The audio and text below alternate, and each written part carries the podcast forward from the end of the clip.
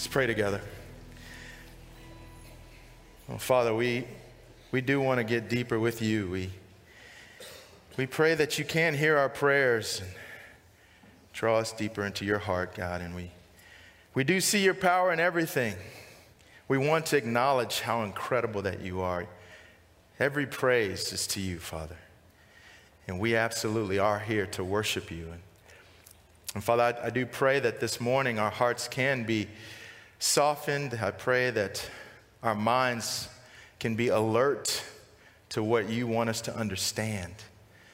And Father, help us to not be conformed into the pattern of this world, but to be transformed by the renewing of our mind, which does not happen just by our own thinking. Father, we need your words spoken to our hearts and our minds. We need to reflect on the scriptures so that we can have the worldview you want us to have. Uh, Father, I do pray that this morning will be a, a time where you are lifted up. The name of your son Jesus is lifted up and that you receive the honor that you are due. And we love you, Father, and thank you for waking us up this morning and giving us this opportunity to worship. We pray in the name of Jesus. Amen. Amen. Well, good morning. I'm grateful to be here. It's been a few weeks. This, I've been away for three weeks. Uh, first in Costa Rica, a couple weeks for our mission trip, and then uh, just last week in Trinidad. And uh, I, I, I'm gonna I have a message prepared for you, but before that, I wanted to uh, have a, a, brother speak to you. You know, when I moved here in 2007, uh, this brother was in high school. And uh, yes, it's, it's crazy how time flies. And so uh, Tim and I were having a conversation because he's about to embark on an adventure. And, uh, and we were having a, a, conversation recently, and he told me what the circumstances around this upcoming adventure. And I thought, you know what? I think this could be something that's faith building and encouraging for the church to hear. So I, I, I wanted to let him uh, share for a few moments just how God has been working in his life. And, and I give you one of the brothers I'm, I'm proud of in our, in our Edge ministry to see him go through the stages of life. But this is Tim Burnham. I want to give him your heart. Amen. Oh. Good morning. Good morning, North River. Um, I'm really excited to be here today. I have an amazing story. I'm really excited to share with you. As Jeff said, I've been at North River since about 2007, and this week I'm flying on a plane to go to Jakarta, Indonesia, to live there for the foreseeable future. And kind of how this started was back in 2010. I went to India for the first time, and I got the opportunity to see the developing world, to see the poverty, and to see the different way of living that the people had there, and it really unsettled me. It kind of made me wonder what life could be and wonder what I was missing because I was living in an American bubble. And from that came a dream, a dream that I wanted to use my career as an engineer to help these people, but I didn't really know how. Um, now I've learned a lot more. Um, but it was sev- it's been several years of kind of that dream sitting on the back burner as I went through campus and trying to be faithful there and trying to be faithful as a single, stuff like that. So this brings us to last year. Last year was probably the most challenging year of my life, I would say. I went through a couple of just very difficult situations. I lost a lot of things very meaningful to me, and it ended up just being very faith testing. And I struggled to genuinely trust that God loved me. I genuinely struggled to believe that what I had fought for, God had blessed. And I was like, God, I've done so much for you. Like years and years, I've been being faithful. I've been genuinely seeking you. I've been trying the best I can. And it just seems like I'm in this rut. And everything almost seems, everything seems to have fallen apart. And I, I was faithless. I, in many ways, rebelled against God in that time. And was really wrestling to trust Him. But during this time, I was like, well, maybe I should go somewhere else in my life. Maybe I should try and go to the mountains because there's fresh air there and hiking, you know, stuff like that. And this idea came to my mind almost randomly. I don't even really remember how. It said, why not go to Indonesia? And I was like, Indonesia, that sounds awesome. And it was, it was kind of crazy. And I, I, even now, I'm kind of like, what was I thinking? But it was there, and it was something that I was excited about. And after talking to people and praying about it, again in this faithless state, it just stuck and it seemed like something reasonable to do. Yes. And so I got in touch with the church. I planned a trip. Maybe about a month before that trip, I was talking to some uh, older men in my life. They told me it might be a good idea for you to apply for jobs so you have an interview while you're there because you're not just moving somewhere and having no job. I'm like, okay, that makes sense too. I looked into the job market in Indonesia, and what I found was that in order to be a expatriate or get a work visa in Indonesia, you need to be an expert in your field. And mind you, I'm two years out of college, and I was in this engineering job that I didn't really want to do, and I wanted to completely switch career paths. And so I was like, yeah, I'm, I'm definitely not an expert. And so the faithless part of me was kind of like, man, like, God's just not going to let this happen. Like, it, it's too much, it's too hard, and I just gotta, I gotta just stop trying now. But I prayed, I was like, the little bit of faith I had, I was like, God, if this is gonna happen, it's gonna be because you opened this door, and because it, it's, it's really, literally, I was like, there's no way. Like, every site I would apply to, they'd be like, yeah, you're probably not gonna get this job. They'd be like, it's really hard to do this. So I was like, okay, God, it's gonna have to be you. So I applied to jobs. Uh, a couple of days later, I get a call from a woman. She says, Hey, uh, you applied to our job in Jakarta, Indonesia. And I said, That's correct. She said, But you live in Atlanta, Georgia. I said, Yes, that's correct. She's like, That's kind of weird. Can you explain that to me? and so, so I did, and we had an, ended up having a great conversation. And so, come to find out that this job I applied for on an Indonesian job board just so happened to be headquartered in Marietta right here. Like, out of like what kind of crazy? And there are so many other little details. Like there are indonesian owners who went to georgia tech which is where i went to school and I, they invited me to their indonesian bible talk and i had indonesian food and alex jackson randomly joined me because he was driving by my house at that moment. Like it was, it was amazing. Um, and it was kind of like, whoa, this came from nowhere. And I have been faithful, faithless, sorry, for like the last six months, and this is the reward for my hard labor. Um, and it was, it was truly extraordinary. And I hadn't even been to Indonesia either. And so I went to Indonesia, kind of like, woohoo, this is going to be great, and was very, very quickly humbled. Um, it was quite overwhelming. Uh, there was a couple moments where I was just on my knees, kind of like, oh my goodness, God, I'm going to ruin my life. I'm jumping off a cliff and have no idea what's about to happen. But I came back honestly thinking, well, this is a, that was a bad idea. I probably shouldn't have done that. Um, but amen.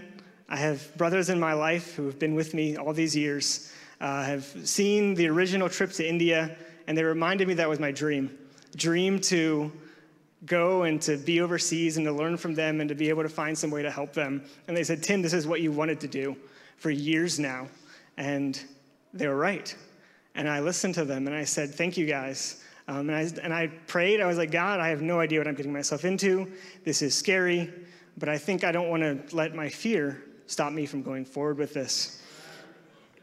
And so there we go. Nowadays, I'm leaving on Thursday, and I'm still kind of afraid, have no idea what I'm getting myself into. So definitely, if you remember me, pray for me, because I will need it. Um, but I wanted to close a scripture, a scripture I learned long ago, but it's been very meaningful to me uh, in this last uh, year, especially. Uh, it's in 2 Timothy 2, and it says, This saying is trustworthy, for if we have died with him, we will also live with him. If we endure, we will also reign with him. If we deny him, he will also deny us. If we are faithless, he remains faithful, for he cannot deny himself. Thank you, North River.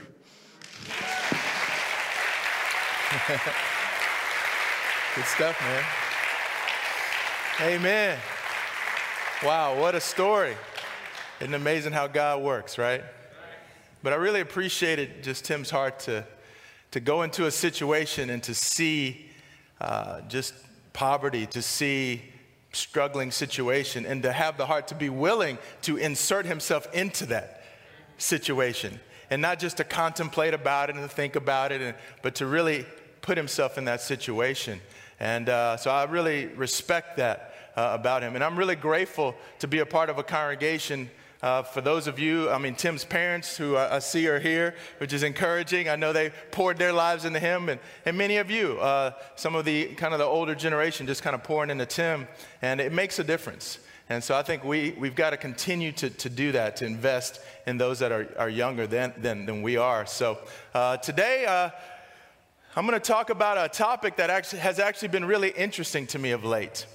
And uh, if you were here a few months ago, I was able to touch on it a little bit in our, in our Bible study of Exodus. But today, what I want to talk about is, is the concept of biblical justice and uh, biblical justice. And so today, you know, uh, it's going to be a little bit of a continuation of uh, what we talked about before. Uh, but uh, when we talked about Exodus, you know, we spent about three months on Exodus or so. You go, man, that's a long time. And I thought, you know, that is kind of a long time. But you know what? I spent like four or five months taking geometry.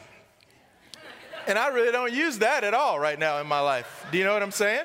And so I think it's okay to spend a few months, take a semester in a book of the Bible with, with themes that resonate throughout the entire Bible. I actually don't feel bad about doing that for a few months. I think that's actually pretty good for us. So, uh, amen. There you go. What else has moved me? While I was studying the book of Exodus, I happened to listen to three podcasts about this concept of biblical justice uh, on the Bible Project. And they also have a video that they made about the, the topic uh, of justice. And, uh, and also, I, uh, I, purchased a couple of books and I start digging into them as I was studying the book of Exodus. And so this topic has just gripped me and it just made me think about what do I really believe about this topic?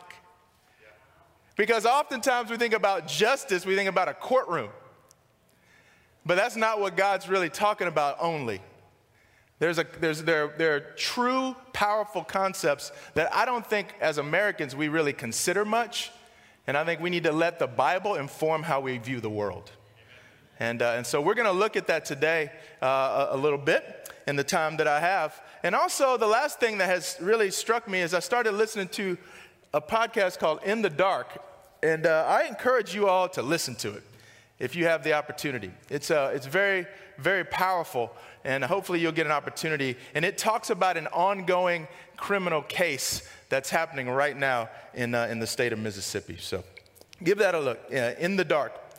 Uh, so this is kind of part 1A. Maybe part one was uh, when we talked about uh, the Ten Commandments, and I told you about this concept of justice in the Bible. And uh, today we're going to review one of the terms that was that we looked at a while back, and that term is called mishpat. And that is the word in, in Hebrew that, that is often translated rights or justice, though, uh, ordinances, laws, mishpat. And this is the concept in Scripture that we're going to look at uh, a little bit today. What does it really mean? It means to, to treat people justly, to treat people equitably, to, to give people their rights and privileges. And if you, if you think of it, when God set up his community, when he gave his people the land and he divided the land, there was one tribe that actually didn't get any land to themselves, right? And that was those were the Levites, okay? And so you know what had to happen? All the other tribes had to give 10% of everything they had so that the Levites could live. Okay, do you understand what I'm saying? So you might have your own plot of land, your vegetables that you're growing, but you need to give 10% of that to the Levites because the Levites, they didn't get any portion of land because they're at the temple, they're making things happen at the tabernacle, you know, they're, they're taking care of spiritual things. But when God talks about that 10%, he says you need to give the Levites their mishpat. It's their right. It's, it's their right to that. But wait a minute, that's their stuff. Yeah, but it's their, but in God's community, you have to equal things out a certain way. Because, and so that, that that's just one concept uh, of mishpat to treat people equitably and justly, to, to give people their rights and privileges. Over 200 times uh, you find that in the Old Testament uh, scriptures. One of the uh, scriptures that is really popular when we talk about this concept of justice is Micah chapter 6. If you want to turn there, feel free. Micah chapter 6. And in verse 8, it says, He has shown you, O mortal, what is good. And what does the Lord require of you? To act justly, to, to act with mishpat, and to love mercy, and to walk humbly with your God. And in the NASB, it says to do justice. So you act justly or do justice. And again, this is this concept of mishpat. And notice that has nothing to do with a courtroom, really. Because again, in our, in our thinking, justice is all right, somebody did something wrong, they stole something, give them, they, justice needs to happen. Take them to court. to act justly in your, in your community is not necessarily about the courtroom. But why? Why do we need to act this way? Like, wh- but what's the motivation behind all this? And, it, and to me, it goes back to the beginning in this concept called Imago Dei, right? The image of God. Okay, why do you need, why does this matter to you? Why do you care? Why do you need to care about this? You need to care about this because on the first page of the Bible, you learn that every one of us is made in the image of God. Okay, that's a key understanding. If you're gonna get biblical justice, you need to figure this part out real quick. Every single person is made in the image of God. Every one of us. God created people. All right, and so they have a certain right to be treated a certain way. Because of that, we don't need any, gov- any earthly government to confer this on a person. Okay, God's already done it. First page of the Bible sets the tone for what happens. Okay, so this is a term you got to understand. And this even comes up in the book of James. Even in the book of James, it, you, you get a, a, sense of this. When he, when he talks about, you remember that chapter where he talks about how, how your mouth can get you in trouble? You know? And he says, No human being can subdue the tongue, man. It is a restless evil full of deadly poison. With it, we bless the Lord and Father, and with it, we curse people made in God's image. Imago Dei. He said, Yeah, you know, from the same mouth come blessings and cursing. That's, that shouldn't happen. You don't curse somebody. Why? Well, because it's not a Christian thing to do. Okay, no, it isn't a Christian thing to do. But why? Because they're made in God's image. They have a, a right to be treated a certain way. Okay, this is, and again, every person, no matter who they are, deserves this. So if it's people made in God's image, you know, we we must reflect that image in our lives wherever we go. All right, we need to act justly, okay? We need to do mishpat in this world wherever we go. We're made in God's image, and so we therefore need to act that way in this world. That's why we're here, right? That's why we're here. But also look at the heart of God. This is who God is. Psalm 146 this is God who executes mishpat for the who? The oppressed. Who gives food to the hungry. The Lord sets the prisoners free. The Lord opens the eyes of the blind. The Lord raises up those who are, are bowed down. The Lord loves the righteous. The Lord protects the strangers, which is another word for resident aliens or immigrants, depending on your translation. He supports the fatherless and the widow, but he thwarts the way of the wicked. This is the heart of God. This is who he is. This isn't just an, an, an attri- just some kind of optional aspect. No, this is, a na- this is part of the nature of God. He executes mishpat. He cares. That's who he is. And if we're in his image, we need to care as well. And we talked about this uh, the last time this quartet of the vulnerables, right? The poor, the immigrant, the widow, the orphan. Oftentimes, when you see this concept in the Bible, it's actually relating to the quartet of the vulnerables. But wait a minute, I thought justice was supposed to be blind, right? In that concept of lady justice that we always have? The blindfold, right? Doesn't matter who you are, the scales are equal, right? And see, this is where I think we struggle with this biblical concept of, of justice. Because when you think about society in a fallen world, do you understand what I'm saying? Society in a fallen world, it's not equitable. It's not. And so, if you are in the image of God, who executes mishpat for the oppressed and the hungry and the widow and the fatherless, then we have to take that to heart and care about those people too. So maybe Lady Justice is peeking a little bit, right? Look at Deuteronomy chapter 10. Deuteronomy chapter 10. Circumcise your hearts. What does that mean? You know, circumcision obviously was a external act. So this obviously uh, you can't you can't cut into your body and snip off parts of your heart. Amen? Amen. Okay. Not meant literally. Amen. You with me on that? But there needs to be something that but circumcision was something it was an external act that showed your commitment and allegiance to God. And so he, here he's saying, you need, to, you need to circumcise your heart to show your allegiance that, that you actually are a follower of God. Don't be stiff necked. Because God, do you really believe He's the, the God of gods and the Lord of lords? Do you truly believe that? Do you believe He's great and mighty and awesome, who shows no partiality? Oh, wait a minute. So this isn't about showing partiality. But what does he do? He defends the cause, the mishpat, of the fatherless and the widow, and loves the foreigner residing among you, giving them food and clothing. And you are to love those who are foreigners, for you yourselves were foreigners in Egypt.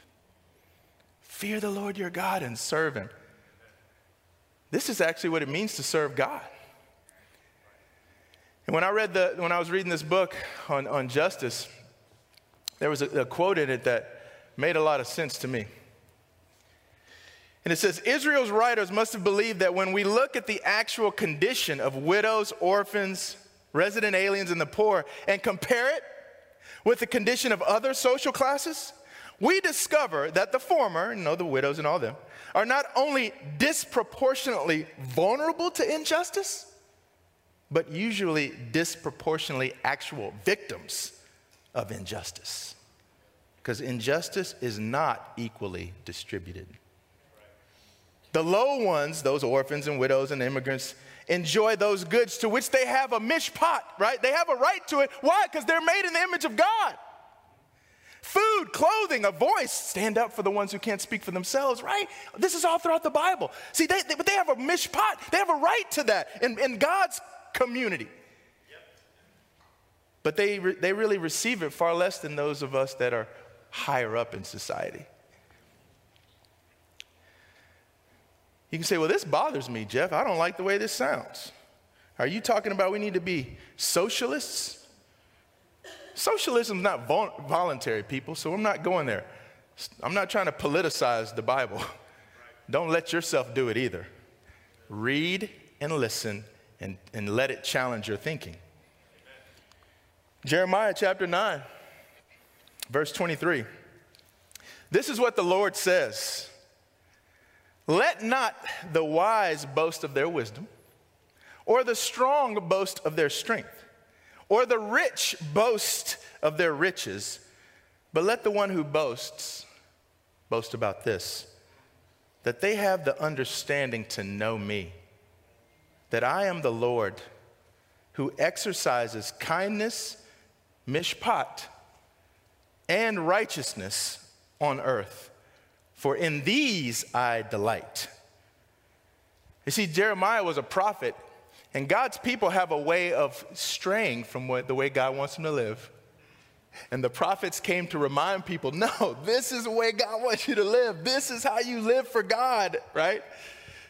And we need this concept to understand that God is here to exercise justice, to treat people equitably and righteously, and to make sure everyone gets their rights because they're all made in His image. And this concept of righteousness is also very prevalent, and oftentimes those two words are together. And righteousness, tzedakah, it really means those right with God and therefore committed to being right with their other relationships. Here's the deal when we hear the word righteous, a lot of times we think about, oh, that person's righteous, or I feel righteous, or whatever you can feel. But oftentimes it's really about pers- like personal or like private morality. You know, like, man, that person's really righteous. They have a quiet time every day and they, they study their Bible and they're, they're really pure and all that. And so when we think of righteousness, a lot of times it's about kind of the individual. And then when we think of self righteousness, oh man, we hate that word, right? But in the Bible, that's not really what the word righteousness is about. It's really about the right relationships with each other. That's what it really means. It's, it's, it's the day to day living in which a person conducts all their relationships in family, in society, wherever, with fairness, with generosity, with equity. You know, the prophets called people to these standards, but the problem is, I think that we listen to, you know, other prophets, quite honestly, in this world. Who do you listen to? You know, who helps form your thinking about these concepts? And again, I think when we hear when we hear these things, it, it can kind of make us bristle. Uh, but I think we're listening to the wrong prophets. You know, MSNBC, they're not prophets, all right? I, I really think we got to look at ourselves. You got, I think we got to really take time to let the Bible inform the way you're going to view the world.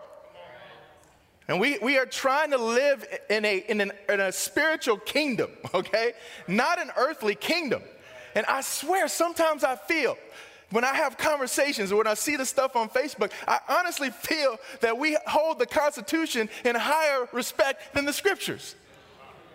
A document written by fallible people for an earthly kingdom.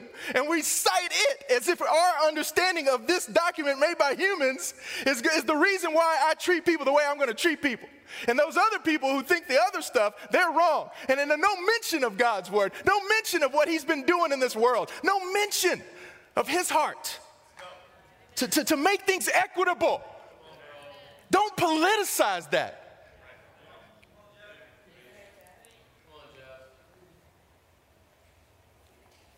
There's a guy in the Bible. You know, you know what I want to hear at the end of my life? You know what I want to hear? Well done, good and faithful servant. You know what I'm saying? I really would like to hear that. But you know, there's a dude in the Bible God kind of said that about him while he was still living, which is pretty cool. You remember that guy named Job? Remember Job? I mean, God even said something about Job. He said, Man, this dude, he really is, he's a just person. I mean, he, there's no one like him. I mean, wow, that's powerful. But what were some of the attributes of Job? Now, this is where you actually pull out a Bible. Because I'm going to read some of it. I still have some time. I look at my timer. I'm doing all right. We're about to close out, but I'm going to read some of this Jeremiah. And uh, starting in chapter 29.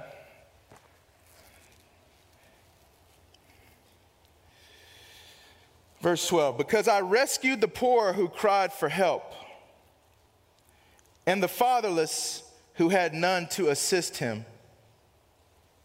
29, verse 13. The man who was dying blessed me. I made the widow's heart sing. I put on righteousness as my clothing. Justice was my robe and my turban. I was eyes to the blind and feet to the lame. I was a father to the needy. I took up the case of the stranger. I broke the fangs of the wicked and snatched the victims from their teeth. What do you see here? God called this man truly righteous in his, in his day. And when Job talks about the way he lived his life, this is what he talked about. This is the stuff that he talked about. This is the stuff that God commends in his people. Chapter 31, verse 13. If I have denied mishpat to my men servants and maid servants, when they had a grievance against me, what will I do when God confronts me? What will I answer when called to account? Did not he who made me in the womb make them? Did not the same one form us born both within our mothers? What is that? Image of God. Job got it. Here's the crazy thing Job didn't have a Bible like you and me. Job didn't have a Bible, but he understood it. They're a servant. You know, some of us, we go to a restaurant, we treat our waiters like they might as well be less than human. You know, I, I, I've seen it. You know, even Christian people. Yeah, you know, just get over here. Yeah, give me this, give me that, give me this. Oh, goodness. Image of God, people. Right? Somebody, you know, doing your yard. How do you, how do you look at them? Oh, if they just had gone to school, they would have had a better job. Is that it? Is that, you know what I'm saying? If I have denied the desires of the poor or let the eyes of the widow grow weary, this is a high standard, people. He's not talking about charity. Do you know what I'm saying? See, charity, I think sometimes we can kind of, that's like a, a, a, episodic, sporadic little thing you do every now and then drop something off at the Goodwill, drop a couple dollars to somebody that needs, and not that that's wrong. Keep doing it, please. But sometimes I think we get twisted. Our, our, our acts of charity, and then we kind of come back on ourselves and, and break our arms, patting ourselves on the back. So, this really isn't about charity. This is about bearing the image of God in this world, caring about the people that God cares about, and treating them a certain way, and not some of it is just refusing to think of them a certain way. And I think that's part of our problem. We flat, if we got money and we got education, we flat out think we're better than other people. And we just don't see them made in the image of God. And therefore, we don't have mishpat for them. And when we do, we, we just lift ourselves up because we're such good people when really we should be fighting for their cause.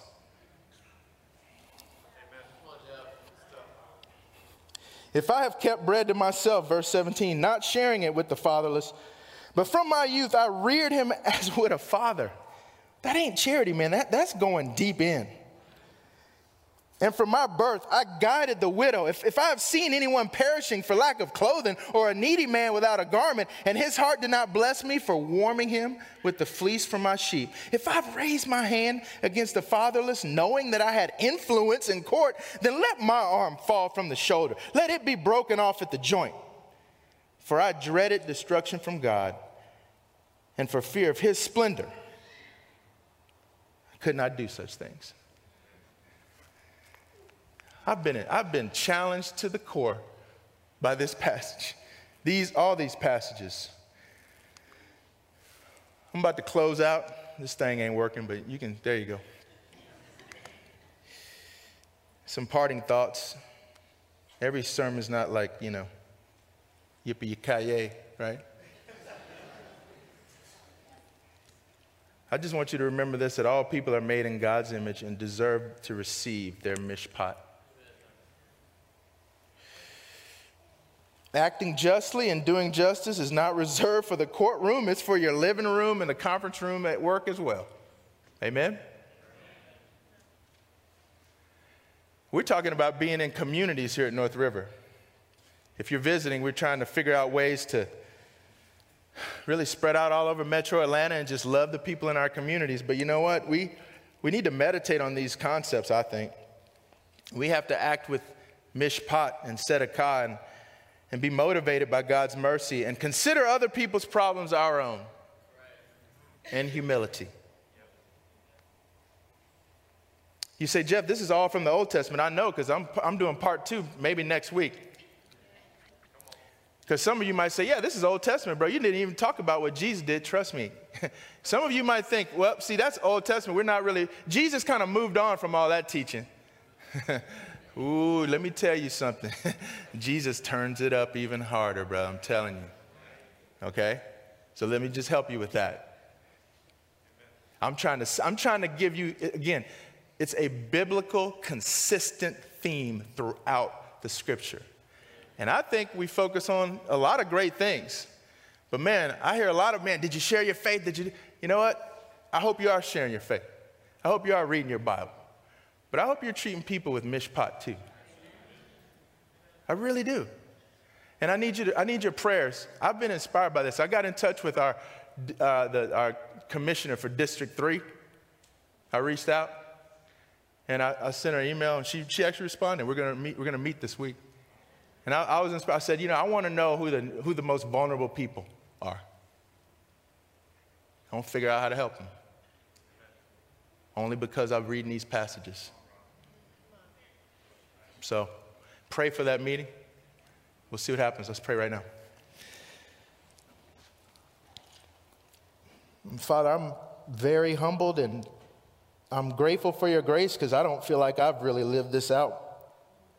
But I know that it's not about performing, it's just about growing to be more into your likeness and likeness of Jesus. I'm so grateful that Jesus really exhibited all of these traits in HD spiritually for all of us. And uh, Father, I just pray that we can even take the time, I know we're take the Lord's Supper. And while the whole sermon this morning has not been specifically about Jesus, we do see that he takes care of those who are vulnerable. And uh, Father, help us to remember him, remember his example, and as we leave here, be determined to express your heart to this fallen world. So thank you for Jesus as we take the bread that represents his body and drink of the juice that represents his blood. Help us to be resolute and living in his image in our world. We pray in his name. Amen.